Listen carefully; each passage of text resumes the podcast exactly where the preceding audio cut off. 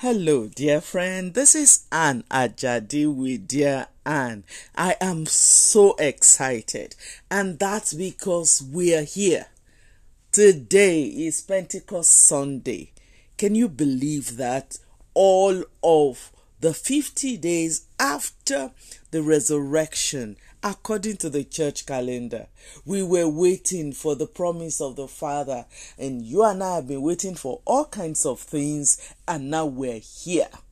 The Spirit of God has come. Before I get too excited, can we read the Bible? Let us look at Acts chapter 2.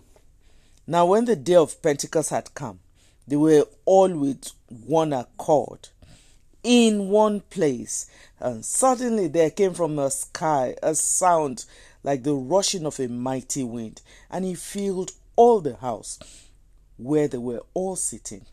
Tongues like fire appeared and were distributed to them, and one such sat on each one of them. They were all filled with the Holy Spirit and began to speak with other languages, as the Spirit of God gave them the ability to speak. Now they were dwelling in Jerusalem Jews, devout men from every nation under the sky. When the sound was heard, the multitude came together, and they were bewildered, because everyone heard them speaking in his own language. They were all amazed they were all amazed and they were all marveled, saying one to another, Behold, aren't all these who speak Galileans? How do we hear everyone in our own native language? And the story goes on. This is Acts chapter 2. Oh, there are many things we can glean from this passage. Part of the very first thing I want you to note in this passage is that there is always an end. Your expectation, the Bible says, will not be cut short. Whatever you have been expecting, one day it will come to pass. Jesus said to the disciples when he was leaving, He said, Wait for the promise of the Father and the day of Pentecost, the Spirit of God that Jesus Himself promised the disciples came down and they were filled with fire. There was fire. Bible says fire was sitting on each one of them. Hmm. we can unpack that in many ways, my dear friend. I've been waiting for something, you have been waiting for something. The day comes when the Spirit of God comes. The Spirit of God, the Bible says, one Spirit different expressions. That means that the fire that sits on my head or sits on my life may be different, is from the same spirit, but it's different from the fire that sits on your head. So there is no need for me to want to be like you. There is no need for you to want to be like me. The Spirit of God, one spirit, different expressions.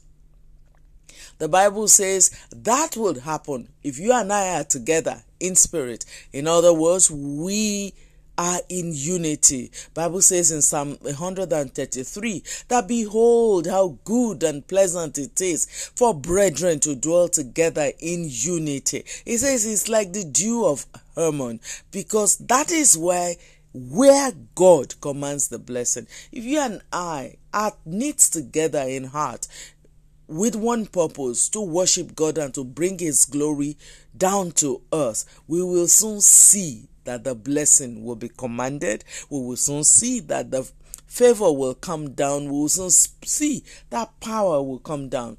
The day of Pentecost came every one of them who were waiting. Bible says that the fire sat on each one of them and they could speak in languages that the people who were listening could hear in their own language. Is it possible that God can give you a gift that will minister to the people who are listening to you? They will hear you the way only God could interpret it to them. It was such that the men who were hiding could now come out boldly and declare Jesus. It was such a beauty to behold. It was such that the people who were watching were surprised. They were bewildered, the Bible says. because everyone could hear them speaking in his own language.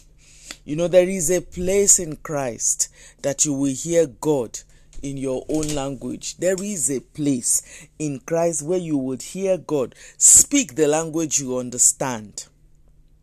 Talk to you in the parlance that you understand. There is a place in that you can be in God that the people who are watching you they will be so shocked. Like really? Are we talking about this same person? Because most of the disciples were fishermen, illiterate, and now they could speak boldly, speak to the elders at the gate. When the Spirit comes upon you, my dear friend, you will be so bold. You will be able to take on the things that you have you would never have dared to take on. And the exciting thing again is that there is an end. The expectation of the righteous will not be cut short. Now the Spirit is come. Now you are able to do what you have been called to do. Now you are well equipped to go after God, to go after God's will in your life. May the Spirit of God have full expression through you.